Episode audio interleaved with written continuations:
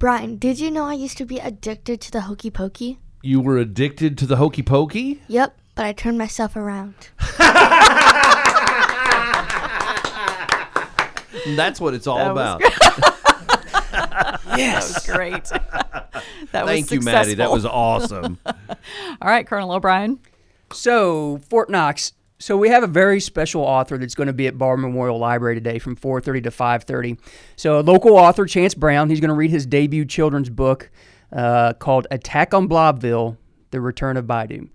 And what's special about this author is that Chance is a 12-year-old student at our own Fort Knox Scott Intermediate School. Wow, that's really So- cool. And he actually went out. I think one of his teachers influenced him to write the book. Uh, and I met the young young man, uh, and he also is, is working on book number two. So come on out. He's going to do a reading of it. Vi- The event is free and open to the public. And like I said, just come on out. And like I said, a 12 year old Fort Knox Scott Intermediate School uh, author. That's here. awesome. So that's uh, come on out and uh, show your support. That's today at 4:30. Today at 4:30. All right. Uh, goes to 5:30 at Barr Memorial Library. All right. And March Madness. We're already talking about March Madness. It is definitely getting that time of year. Hi, my name is Richard Meredith, uh, ba- uh, bowling business manager at the Houston Bowling Center out on Fort Knox. Uh, it is that time of year. We're getting ready to host our annual March Madness 64 person single elimination tournament. Uh, we will start with a qualification round on Saturday, March 18th at 4:30 p.m.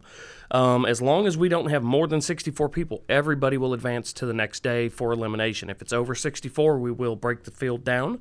Um, we're going to do this based on a 1 to 8 payout ratio. So if we have a full field of 64, we will pay the, the Elite 8 basically. Uh, the entry fee is going to be $50 per bowler and it is open to the general public and it will be a sanctioned tournament so if we happen to have any honor scores rolled whether it's a 300 uh, game 800 series anything like that you know they will get their credit for it uh, but for more information excuse me or to register for a complete list of rules visit the fmwr website All right. Thanks, Richard. And uh, golf course. Almost time for it to open up again. It is close, but I just do want to say there's always something going on at Houston Bowling, and we have this other thing. So it, it's an app that we have there on the installation called Chow Now.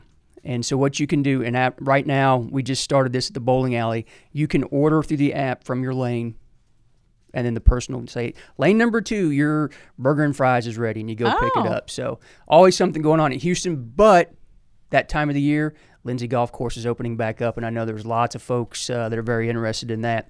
Uh, Tuesday, February 28th is going to be our opening day. Uh, we do have course memberships uh, are available, and they're on sale now. And I will tell you, you I might be a little bit biased, but Lindsey is the best golf course in all of Central Kentucky, if not Kentucky. Uh, where else can you maybe, you know, I think it was hole number three. You got the backdrop of the uh, of the mint. It's So- a multiple million dollar view. Oh yeah, it is. I mean, you know, it's very unique. Literally. yeah. Um, but like I said, besides that, it's one of the golf, the best courses you got out there. So, uh, for more information on, on course or memberships, you can visit our FMWR website or just drop by the pro shop and visit with Kyle, and he'll hook you up. All right. Fort Knox update with Colonel Lance O'Brien, Richard Meredith, and Maddie O'Brien. Thanks so much. And we are Quixie 98.3.